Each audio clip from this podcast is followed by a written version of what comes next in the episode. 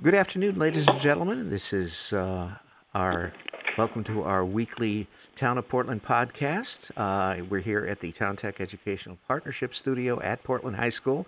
I'm your host, Dave Kuzminski, and this is episode seven. And uh, with us in the studio is our uh, first selectwoman, Miss Susan Bransfield, uh, and also Mr. Russell Melmed, who is the uh, Chatham Health Director. On the line with us is uh, a special guest, uh, her first appearance on a podcast, Miss Betsy Gara, who is actually the executive director for COST, which is the Council of Small Towns, and uh, wears another hat as well as uh, that uh, as the executive director of CWWA, which is the uh, Connecticut Waterworks Association. So, welcome, Betsy. Thank you for coming on. Thanks, David. Happy to be here with you and Susan and the rest of the Portland gang. Uh, we're glad to have you here. So I'm going to turn it over. Susan, how have you been? You've oh, been... very well. Thank you. That's um, good. Everybody good in the here. studio is uh, socially distancing, mm-hmm. and we also have our masks on. So uh, right. uh, if it sounds a little bit muffled, that's why, and so forth. So, uh, Susan, take it away. Sure. Well, welcome, Betsy and Russ and, and um, Bob and Dave. It's Good to be here. Um, some of the things that are happening is we have formed a reentry committee. We, we're calling it reentry in terms of some of the adjustments that we need to make in light of the COVID 19 pandemic. And some of the things that we're doing is we're trying to spread the word um, everywhere about the importance of wearing a face covering, of wearing a mask. And on Wednesday morning of this past week, uh, Christie Carpino, myself, along with Selectman Ralph Zampano and Town Clerk Ryan Curley, we went to Adams Food from 7 in the morning till 8 in the morning and handed out free masks. Christie has been able to acquire masks, and some of our town employees put two to a uh, Ziploc bag, and we were able to give them out to several people. And on Saturday, which I believe is the 16th of the month, if I'm not mistaken. I think it is, yes. Um, we will be handing out masks in front of the post office. I'm going to start about 10 o'clock in the morning. And uh, first come, first served. I've been contacted by many people by way of Facebook and other social media saying that they can use these masks, and they're they're very grateful. So I want to thank Christie for working with us on that, and we look forward to seeing folks on Saturday morning. And this is just part of our prevention, and it's very important for us to wear these masks in public, to socially distance, to wear, to use our our sanitizer, and to make sure that we're washing our hands and just staying in small groups. And I know Russ is going to talk a little bit more about that. And I think the more we get used to and have comfort in wearing the face coverings, the better off we're all going to be.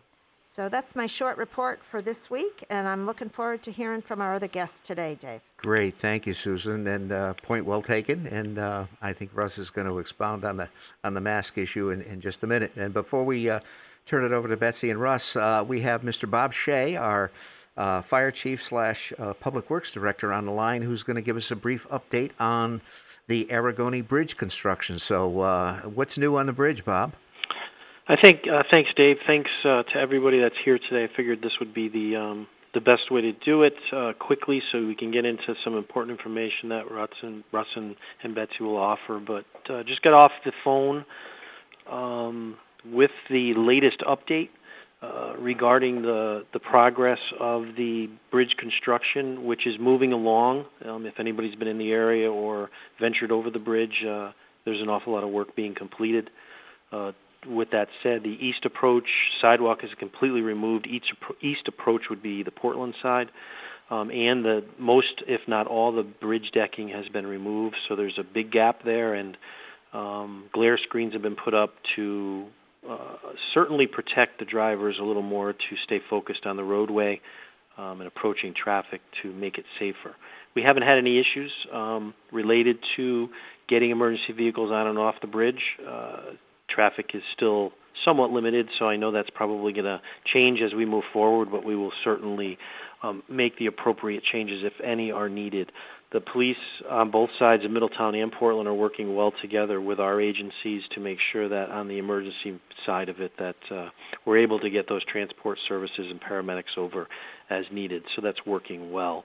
Uh, Spring Street has on the Middletown side has moved along um, very well. It's completed with new curbing. That intersection has changed there, and paving's been completed. So hopefully that will help with traffic traffic as um, that begins to pick up, hopefully as we move into June, um, and um, additional work related to St. John's uh, Square is planned to try to get ahead of um, some of the businesses po- possibly opening early as well in the Middletown area. But as we know, it's a two-year project here, and um, there's going to be an awful lot of work, and we'll have to just see those changes as we move forward.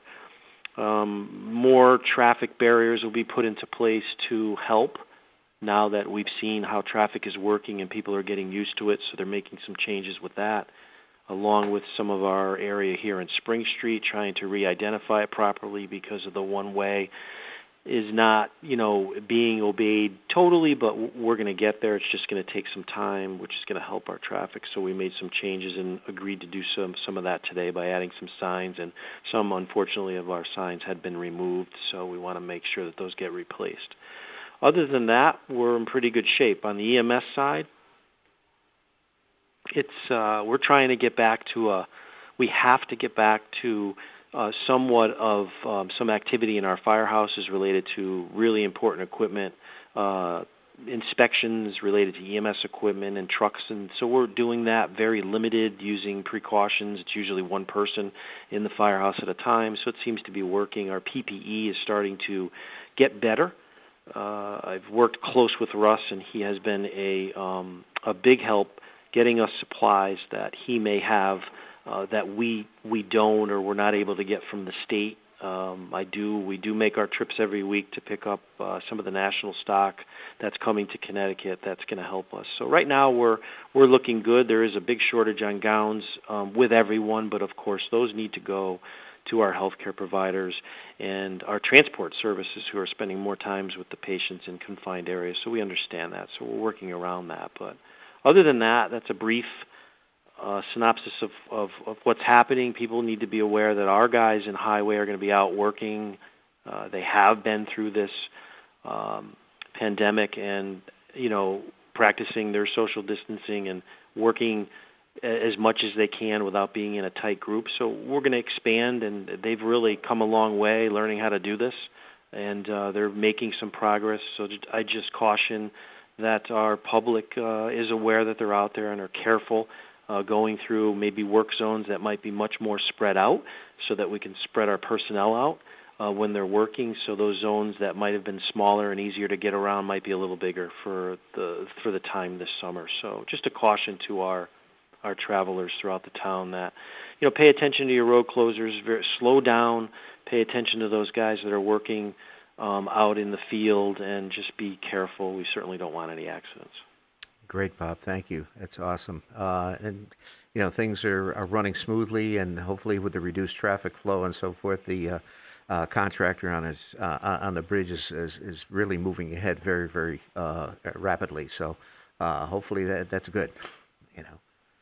Yeah, it is, and, and and they're making you know there's changes every day with related to design and some additional improvements that are going to need to be make made as they found you know, as they find some things with the structure that, you know, might not have been exposed prior to removing the deck. But, you know, those are all minor and they're working each and every day to make changes and, and make sure that there's, if there's more repairs that are needed to be done, they are, and they're going to be scheduled within the time frame. So much more work to be done on the Middletown side as far as some replanning and some design work, but that's all in process. So it was a good, productive meeting today, and I think everybody's happy on all ends, including the state. Great, Bob. Thanks for the input. I appreciate it. And uh, thanks for coming on. Okay. Uh, without any further ado, uh, would like to welcome again uh, for the first time uh, on the podcast, we have Miss Betsy Gara, who is uh, the executive director for COST, which is the Council of Small Towns.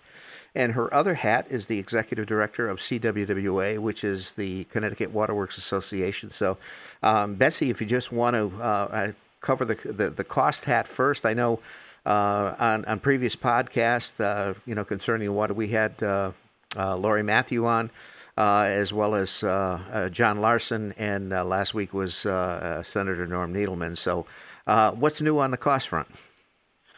Well, there's a lot that's new. Every day there's a new issue that we're dealing with, working with the governor's office and state agency partners to try to address. In the beginning of the pandemic, when the prohibitions on gatherings first began, we were working with the governor's office to try to address the municipal budget adoption process because in Connecticut, many local budgets are adopted at town meeting or at referendum, and no guidance as to how to hold those safely without risking the health of residents and town officials. And so since then, we've been working on a myriad of issues with the governor's office via executive order, guidance documents, etc. I think we're up to about 40, 45 executive orders, many of which deal with various municipal processes. Um, at this point, um, today's discussion involves the board or commission members that are either appointed or elected at town meetings or referendums that are held in May. And there is some concern that, you know, how do we address this? Do we extend those terms of office and, and leave the sitting members in until uh, a safe, we can hold those elections and town meetings safely?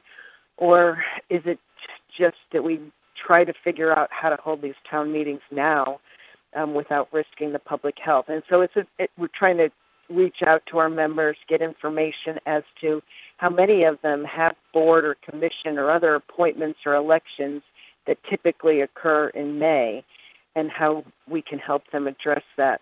There's also a lot of other issues. So towns, and I, I have to say, you know, t- folks like Susan Bransfield as first selectman of Portland and others, our first selectmen and mayors are really carrying the weight of the world on their shoulders. I mean, they're just dealing with so many issues on behalf of their residents and businesses. I don't know how they do it. So my hats off to them. You know, they're also now dealing with how can they help their high school students celebrate graduations? How can they um, support efforts to reopen local businesses? Recently, the executive order um, issued by Governor Ned Lamont has expanded opportunities for outdoor dining and that is something that I know the restaurants and other cafes and establishments are looking forward to because they need to begin getting some uh, customers in so they can continue to pay their staff and operate their businesses.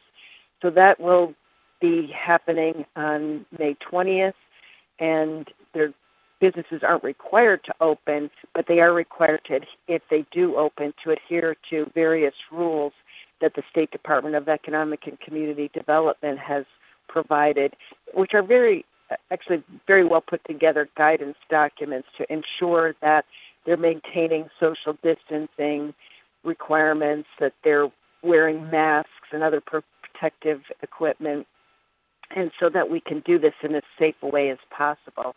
So there's actually a lot happening. Um, and I feel like we're on Zoom calls and conference calls and webinars pretty much every day. Right. I, th- I think that's been uh, kind of the way that uh, most towns have been uh, uh conducting business. I know we've been with Susan and the uh, uh, the Board of Selectmen and a lot of the commission meetings, as well as the Board of Education's. you know, we have our Portland Senior Center slash Waverly Center set up as our, our Zoom Central uh, as far as that goes, and that's been getting a, a, a tremendous amount of use. And I think uh, going forward, I think um, it, it's going to be considered part, part of uh, a way of doing business. Uh, you know, I don't know what your sense is, but uh, uh, it's it's keeping people socially distanced, but it's also um, you know, uh, getting people uh, together. I, we're finding that uh, from our selectmen's meetings and board of ed meetings, uh, we're getting a lot of public uh, uh, people that are that are signing on that probably would normally not come out to a meeting. So. I guess there's well, good. That's that. exactly right, Dave, and I, I think that is the good news from all of this.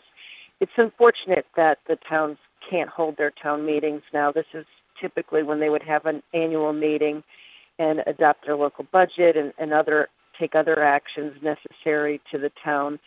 And town meetings uh, are really the truest form of democracy. I mean, they're depicted in a painting by Norman Rockwell. They're a very charming feature of New England government, and it's it's very sad that the towns aren't able to hold those now.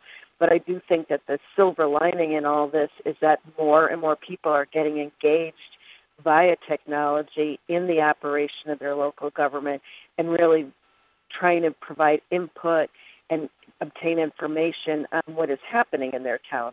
And I think that you're right that the residents will come to rely on that. And so we will need to figure out some way, and you're probably in a great position to help us do this, Dave, figure out some way to hold our town halls and also allow people to participate remotely um, from their home. And I think that that will be something that we need to figure out uh, going forward. No, absolutely. I think you know, from a standpoint of, of parents, you know, uh, you know, babysitting becomes an issue that people would, you know, uh, you know, have uh, kids at home that they would love to attend a meeting, but unfortunately can't. But now through the the uh, the vehicle of Zoom, I, I, think that enables a lot more participation and uh, you know a lot more you know transparency. I know Susan's done a great job. facilitating, you know, our budget hearings, and you know, Susan, you've been you know, racking your brain every week on, you know, getting the people engaged. I think you've done a phenomenal job. Thank you. And and we, uh, Betsy, we are going to have a couple of meetings, actually three more meetings this month of May. On the 19th, the 20th, the selectmen will meet and deliberate, and then on the 27th, they will consider an adoption, formal adoption of the budget. And it's a little unusual. It's trying to figure out the new plan and how we will accomplish the business that needs to be accomplished. I want to talk maybe just a little bit about the role that Council of Small Towns has played in really making the adjustments that are so necessary in our small towns. And maybe, Betsy, you could talk a little bit about the information and how you've shared it with the governor's office. I think our listeners would be interested in learning about how these decisions have been made. Um, thanks, Susan. The governor's office has been very good about including cost and CCM and the, the councils of government in discussions about how to address some of these issues.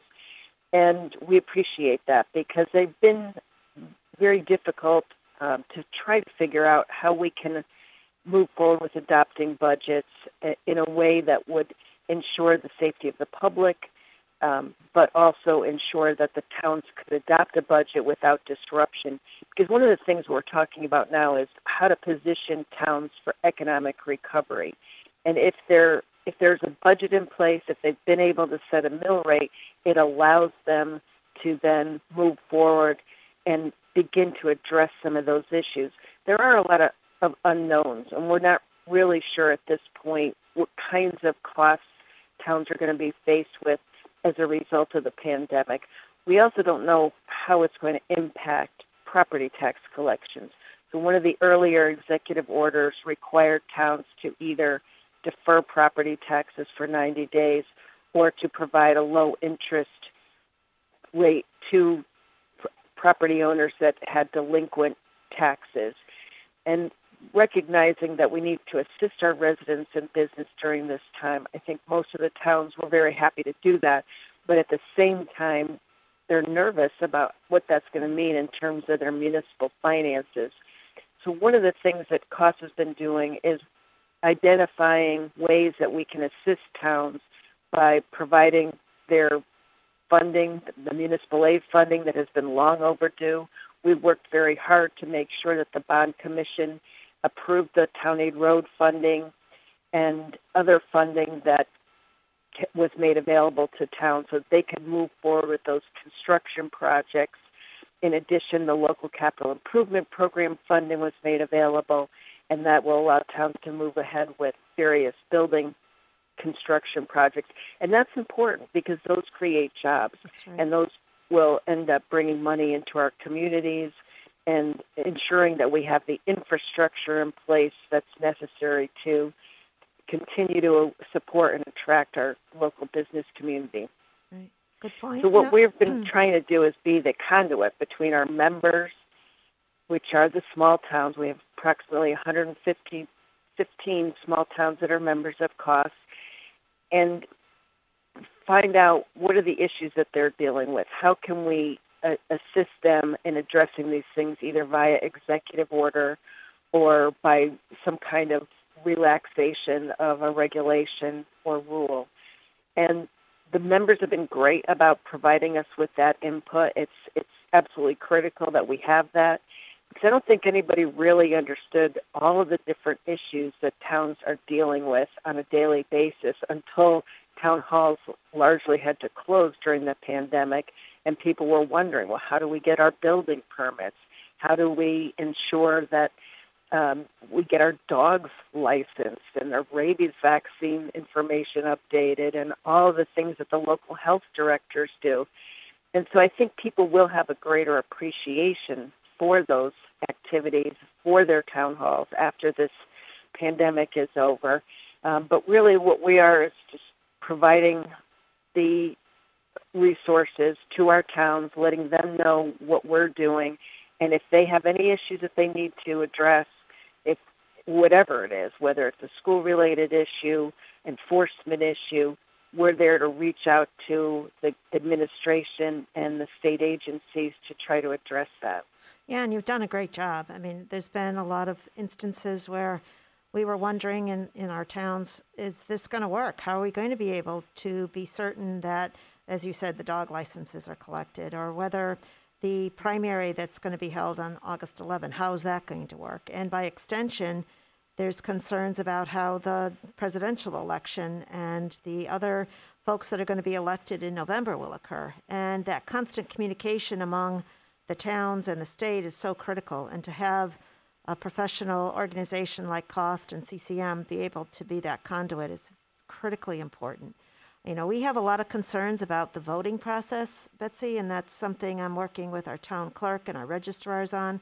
And it's something that our listeners are going to have to pay close attention to in terms of participation in that August 11th primary, and then, as I said, in November for our general election. These these elections are critical to the democratic process, and we make certain that people will be able to vote and have their say in those elections. Oh, uh, definitely. Yes, I agree. Definitely. Um, that that's great, Betsy. I appreciate it. Uh, okay, putting on your other hat now. uh, you and I work together uh, quite closely on the the, uh, the, the waterfront. So tell tell us what's happening on uh, the the CWWA front. Well, water companies, whether they're municipal, regional, or private water companies, are considered essential services, and of course, we understand that. We're very fortunate in Connecticut that our water companies have really stepped up to ensure that there hasn't been any disruption in providing drinking water to residents and businesses, and they are taking measures to ensure the safety of their employees. It has been a struggle, though, because they've had to really change the way that they operate. A lot of them, for example, will have their certified operators on separate shifts so that if one of them becomes ill, they don't end up transmitting it to the other operator because those people are absolutely critical to the operation of the system. And so there's other things that they are looking at. We were working with them to see how we can help them address certain issues that they're facing. So, for example, water companies are required to do periodic meter testing, which involves going into the premises of a customer's uh, of a customer and we're concerned that that would put the employee at risk of, of uh, getting the coronavirus, and how can can we suspend that requirement at this time? Is it mission critical that these tests that this testing be conducted? Other things that we're looking at are the uh, watershed inspections. Towns, uh, municipal water companies, and other water companies are required to perform watershed inspections and also cross connection inspections and testing. And again, these things put them in contact with customers, and we want to make sure that we're not going to put them at, in harm's way by doing these kinds of inspections. And can we at least waive the inspections for at, this point in time? But I think one of the most important things to remember, you know, when we first had the restrictions on as a result of the pandemic, people were rushing out and buying different products. um, because they were concerned about that they would there would be a shortage. Well, the good thing is that everybody agrees that the water is safe during this time, and that you don't need to go purchase bottled water. You can rely on the water from your tap. It, it's clean, it's safe, and it's uh, we're fortunate in Connecticut to have some of the highest quality water in the world. So that's been good news. I think what we're going to have to struggle with is that because of all the building closures, restaurant closures, that the revenues have been down. And unfortunately, the costs of maintaining the distribution system and the treatment operations doesn't change. That's probably gone up a bit in terms of the pandemic. Um, but so there, we're going to have to figure out how that's going to impact customer rates going forward. Now, definitely. And when, when Laurie was on, uh, you know, one of the uh, health department's concerns is that you know these these water or seasonal water systems that have been shut down, or uh, or even even regular water systems that perhaps have been uh, uh, you know hibernated, whatever, or you know when when they're brought back up online, that uh, everything is done procedurally correct, and again ensuring that water quality as far as that goes. Well, that's a good point. We actually included the Department of Public Health guidance document in our bulletin to both towns and to the water companies because you have to realize that if your building's been closed for a long period of time, that there are certain things you need to do to make sure that you address any stagnant water issues, um, which could compromise public health. So that information is available at the State Department of Public Health's website. We've also posted it on the CWWA website at cwwa.org and at um, ctcost.org, COST website. Great, great. Well, well, thanks, Betsy. And I think uh, uh, the the annual conference has been postponed, correct? Yes, that's one of the things that is very troubling. Um, people join associations in large part because of the, the association. You get to meet people, share information with your colleagues, uh, gain expertise on various issues through these association meetings. And so every May, the Connecticut Waterworks Association and our sister organization, the Connecticut section of the American Waterworks Association, would hold a meeting to provide updates on various issues and to also give people the chance to just get to know each other as an industry. It's a very collegial industry, and I think people rely on some of the tips that they get from just talking to their colleagues about some of the issues that they're facing.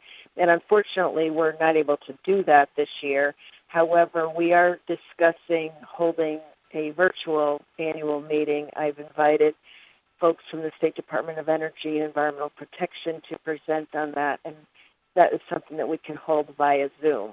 It's not the same thing, but I think it will be helpful to give members the opportunity to discuss in, in real time some of the challenges that they're facing due to the pandemic and to share strategies and best practices um, going forward. Sure, and not to mention, you know, it, allows the uh, the operators uh, in the water systems to uh, keep up their continuing education units. So that's that's so important to, uh, uh, you know, to keeping their licenses and so forth. So that's uh, it's an integral part. I know uh, you know, for my other hat in the music industry, you know, our summer trade show and, and meeting was was also canceled. So it, it, does. You're right. It absolutely does affect. It, there's definitely a trickle down effect. So okay, Betsy, thanks so much. Um, I don't know, Susan, do you have yeah, any? No, good to hear from you, Betsy, and, and thank you. Please continue your work. We appreciate it and we need it, especially as our businesses and our retail, food, all the different businesses are coming back into being open in whatever capacity is appropriate. So we appreciate all the work you're doing. It really means a lot here in our town of Portland. So thank you, Betsy. Great. Oh, you're very welcome, Susan, and thanks for all that you folks do. Uh, uh, it's been really eye-opening to see everything that uh, the our first selectmen and mayors do on behalf of their residents. So we're very much appreciated. Great, Betsy. Thank you. Also, if uh, you know the section or um, you know CWWA uh, would like to consider uh, working on something and, and doing a podcast, uh, please reach out because we have the studio here and uh, we're finding um, that it's a, a, a, great way to uh, get information out to the, to the public. And uh, it's it's unbelievable the amount of listens that we're getting. we're getting anywhere between four and eleven hundred listens per episode. So um, oh, wow. that that that's a great uh, you know uh, uh, you know vehicle to get things out. So again, thanks Betsy for coming on. And uh, without any further ado, uh, I think Russ, we're going to bring you in out of the bullpen here. So uh, Mr. Russell Melmed, who is actually the Chatham Health Director, and I know Betsy mentioned the the uh, the situation with small towns and graduations. And uh, I know Russ and I attended a meeting earlier this morning uh, concerning our graduation. So, uh, Russ, I'm going to turn it over to you and uh, what's happening in the Chatham Health District. Sure. happy to come in and back clean up and to be in the studio for the first time. I can hear everybody so much clearer than when I'm on the phone. I, I assume Betsy had some struggles as I've had hearing people on the phone, but really appreciate hearing from Betsy. Uh, in particular, I, I want to touch on something that you said, Betsy, and that was that you're you're providing you're acting as something of a conduit for information to our small towns and our businesses and in a time when information is so important and the volume of information out there is so large it's important to have agencies like like yours do that for our citizens and our businesses and uh, so i appreciate everything you're doing as I've been doing uh, each episode, I'll just touch on some numbers here. Uh, in Portland, we uh, have had 53 confirmed cases of COVID 19 and 11 fatalities. So since last week, we've really held steady. And, and that is really good. We are seeing that for the most part across our towns in Chatham Health District. And since the end of April, so for the last two weeks, we have seen a noticeable decline from our peak in new cases. We are still seeing new cases one, two, sometimes three every day. Uh, but we were at four, five, or six every day. So we really are down now, it's safe to say, off the peak. And uh, so everything people have been doing has been working.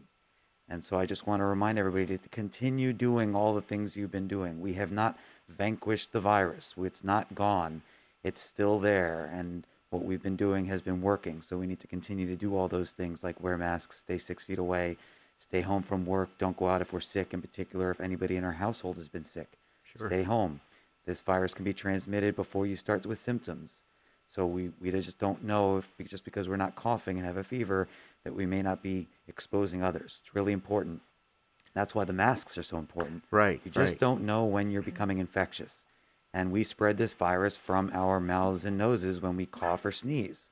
So if we're wearing a mask, and also, not for nothing, when we talk or scream or sing, anytime we're using our mouths and they're open and we're expressing our respiratory uh, secretions, it's getting out into the environment. So, mask wearing is really important. I want to spend most of my time today talking about reopening, uh, sort of writ large, and I'll get into some details. But uh, the governor's phase one plan is seems to be moving forward. Uh, we are seeing reduced hospitalizations, fewer cases, so that's all good news. Uh, we're working with a lot of businesses right now on how they can implement the guidance that the state has put forth to open safely. And these are all very new to many businesses. And businesses have been operating for the same way for many years and operating a different way while keeping everybody separate and having all these policies is a big, big challenge. So I want to, for our listeners out there, to preach patience. Uh, we're, we're not getting back to normal we are moving towards some new normal. And if you decide that you want to go out and go out to eat to a restaurant that's opened up for outdoor seating, uh, and you're not wearing a mask, and they ask you to kindly wear one or go home, be patient with them. It's it's for their protection, and they're wearing a mask for your protection. They're seating you apart from others and asking that you not visit another table, even if you see a friend or a neighbor that you haven't seen in two months sitting at the ne- next table. We're asking, and they're going to be asking you not to get up and go visit with them because uh, that's how this virus spreads is, is going around to different people. The more contacts you have with others, if you're sick and infectious, the more we're going to spread the virus. So please be patient with our business owners as they start to operate our salons, our restaurants are going to have a really big challenge ahead of them if they want to start operating.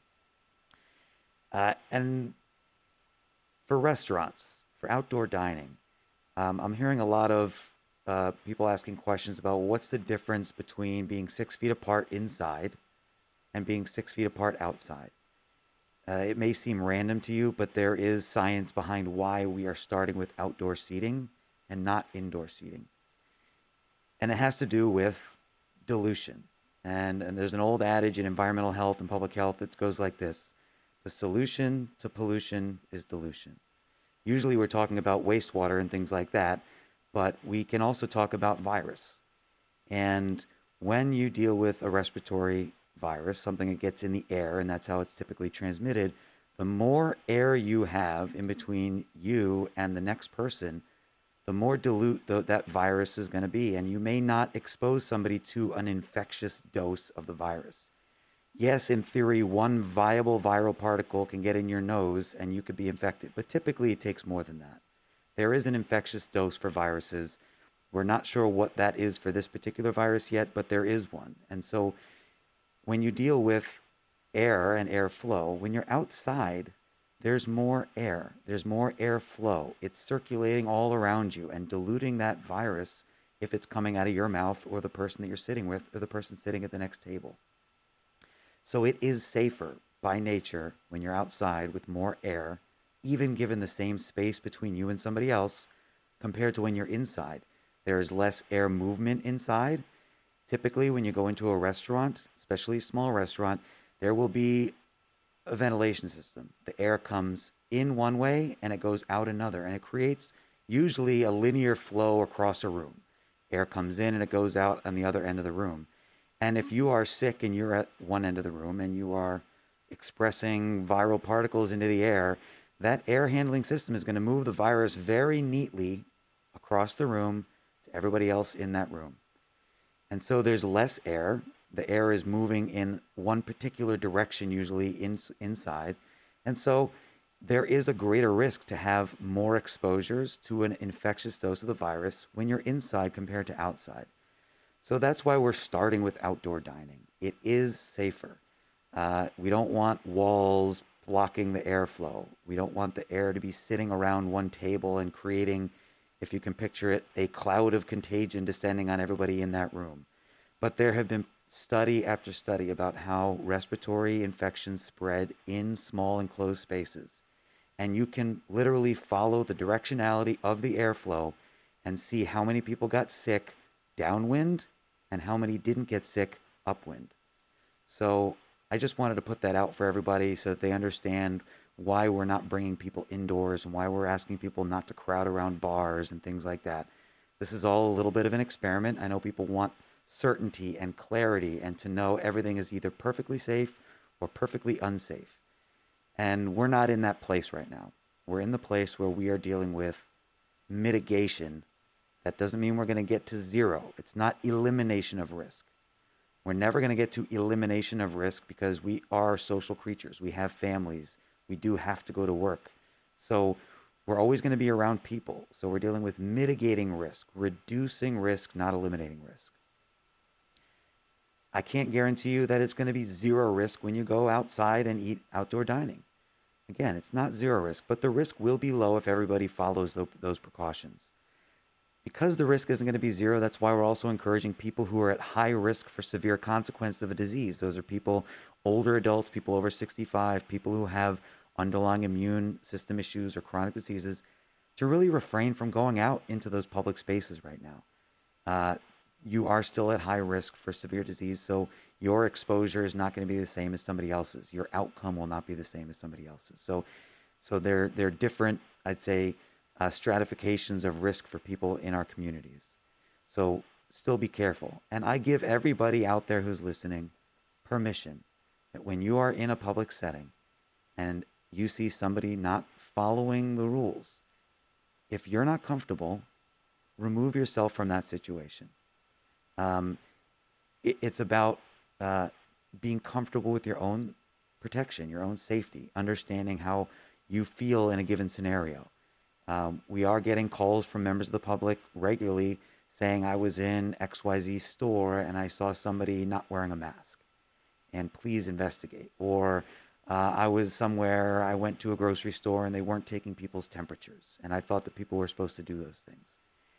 There is a uh, now a very clear way that complaints about violations of these Department of Economic and Community Development and governor's rules go, and it is to the 211 system. When you go to restaurants or you go to hair salons or things like that now, they will have signs up that direct you to call 211 with those complaints. Um, but we will never be in a place where every complaint can be investigated thoroughly. Uh, it's just not feasible for the health department or the police department to be the mask police, to go out and uh, do patrols. And when somebody says, I saw somebody without a mask, to you know, drop down from a helicopter from ropes with their SWAT gear and shut down the establishment. It just isn't feasible. So I want everybody to understand that while we are opening up and while we are having all these rules, to manage your expectations. And that's why I'm emphasizing some personal responsibility. Every one of us has to take personal responsibility for following the rules.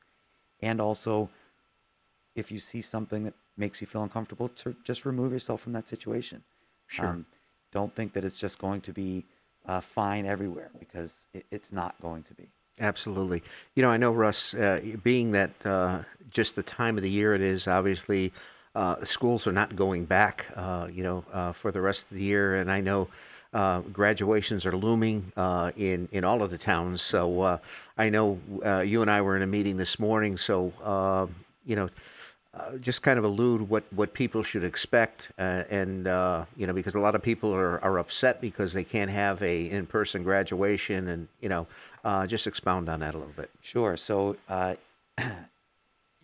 you can imagine a normal graduation ceremony 100, 200 students all sitting shoulder to shoulder uh, in chairs, family members surrounding them, lots of handshaking and hugs and speeches and things of that nature. Uh, I would be shocked if I saw anything like that this year. Uh, I am not recommending that anybody have anything like a normal graduation ceremony. What we can perhaps expect is virtual graduation ceremonies where you're not in person at all. Um, I am in uh, discussions with some of our municipalities, Portland included, uh, about different other social distancing type of options for graduation ceremonies that may include people staying in their cars uh, and perhaps coming up to a stage in small groups of five where the families get out of the car, they stand at the bottom of the stage the five students come up, staying six feet apart. They walk up to the stage. They pick up their diploma off a table.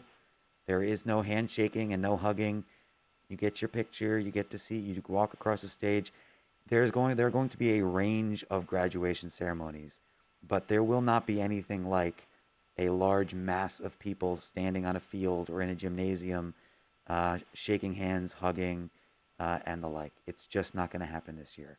So I think we'll probably see the last thing to sort of come back when this pandemic really starts to uh, abate, because we've got a vaccine hopefully, is those large public gatherings. We're already hearing about a lot of fairs and festivals, the things that people love to do in the summer. You know, Sail Fest in New London brings 100,000 people a day. That was canceled. We're just not going to see those things. Um, so, graduation is one of those things that's a large social gathering. And anytime you have a bunch of people in a space together, even if you're staying six feet apart, like I said, that mitigates the risk. It does not bring the risk to zero. Sure. So when you have many, many people in one space together and you have one or two people sick, you just increase the likelihood that you're going to get transmission. And when you increase the likelihood of transmission, in those settings, you increase the likelihood of transmission to a lot of people. Sure. Absolutely. So we're really going to not see those kinds of normal graduations. I'm sorry to disappoint everybody out there who's listening. Uh, I really feel for the class of 2020. This is uh, a very, very difficult time for many of those folks, especially the ones who've been working just so hard to do so well. And maybe there are valedictorians out there who are really looking forward to giving speeches and things like that. And maybe it's going to have to be virtual. So sure. Yeah, and I, and I think too the parents have to understand too. I know they feel for the kids, and and uh, like I say, it's the the class of 2020. Un, uh, unfortunately, has uh, really come up short in a lot of areas, uh, so understandably. So uh, I'm glad you touched upon that. Thanks, yeah, Russ. and I, just one one more thing, and I I, I don't want to.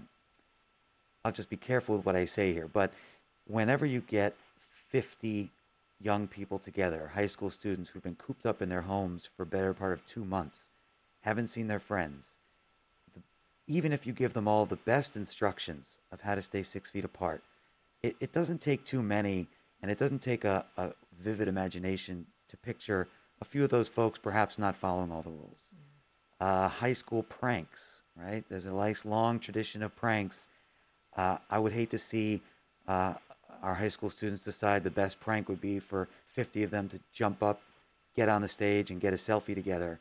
You know, the biggest pandemic prank ever. But, you know, what that might result in is illness and perhaps the worst outcome is which somebody dies. So uh, it's really hard to uh, have everybody follow the rules when you have a lot of people together. It just is really difficult. Well, I- as you said, we're social creatures. It's something we learn from early days, preschool days, that we're supposed to be interaction and be kind to one another and hug one another and be part of a community. And this is just so foreign to us in terms of our training, particularly in our schools and in the whole atmosphere of working as a team. I mean, that's something that we're taught from the time we're very young. And I, I, but I do know that people are concerned about their loved ones, and we've all been touched by the unfortunate deaths that have occurred, as well as the the very um, difficult times that people are having right now, both economically as well as health wise. So there is a deeper understanding that we all have of what it is you, as our health professional, are telling us to do. There are some other celebrations I'll just point out to the listeners that, that will be happening, and I don't know all of them because they're still in planning stages. But for our Memorial Day celebration, we will be announcing some of the celebration and the honors and the tributes to our fallen heroes that we'll be talking about. One of the things that our high school students are going to do through Miss Kristen Novak is there going to be some songs and some singing that will be available for all of us to listen to and to honor our soldiers and those that have died. So we look forward to that. There's also going to be, in terms of our graduations, quote unquote, um, many of our college students, bachelor's, master's, PhDs, doctorates, those folks have accomplished a tremendous amount, and yet they're not having celebration. So, just a very token of our appreciation and honor to them. We're going to put up a couple of signs in front of the town hall and in front of the police department on Main Street honoring our college graduates. And then I know that within our high school, each student is going to have a lawn sign with their name and a celebration and a thumbs up and a congratulations to them. Those are going to be located near our Brownstone Intermediate School on Main Street for a period of time. And I understand then they'll be in each of the students' lawns throughout the town. So there are ways that we want to exemplify and, and certainly personify the, the honor that our students have achieved. And not for the common way of doing it, we'll be doing it in another way. And that's something that I hope the listeners stay tuned for and remember to congratulate people in their own way.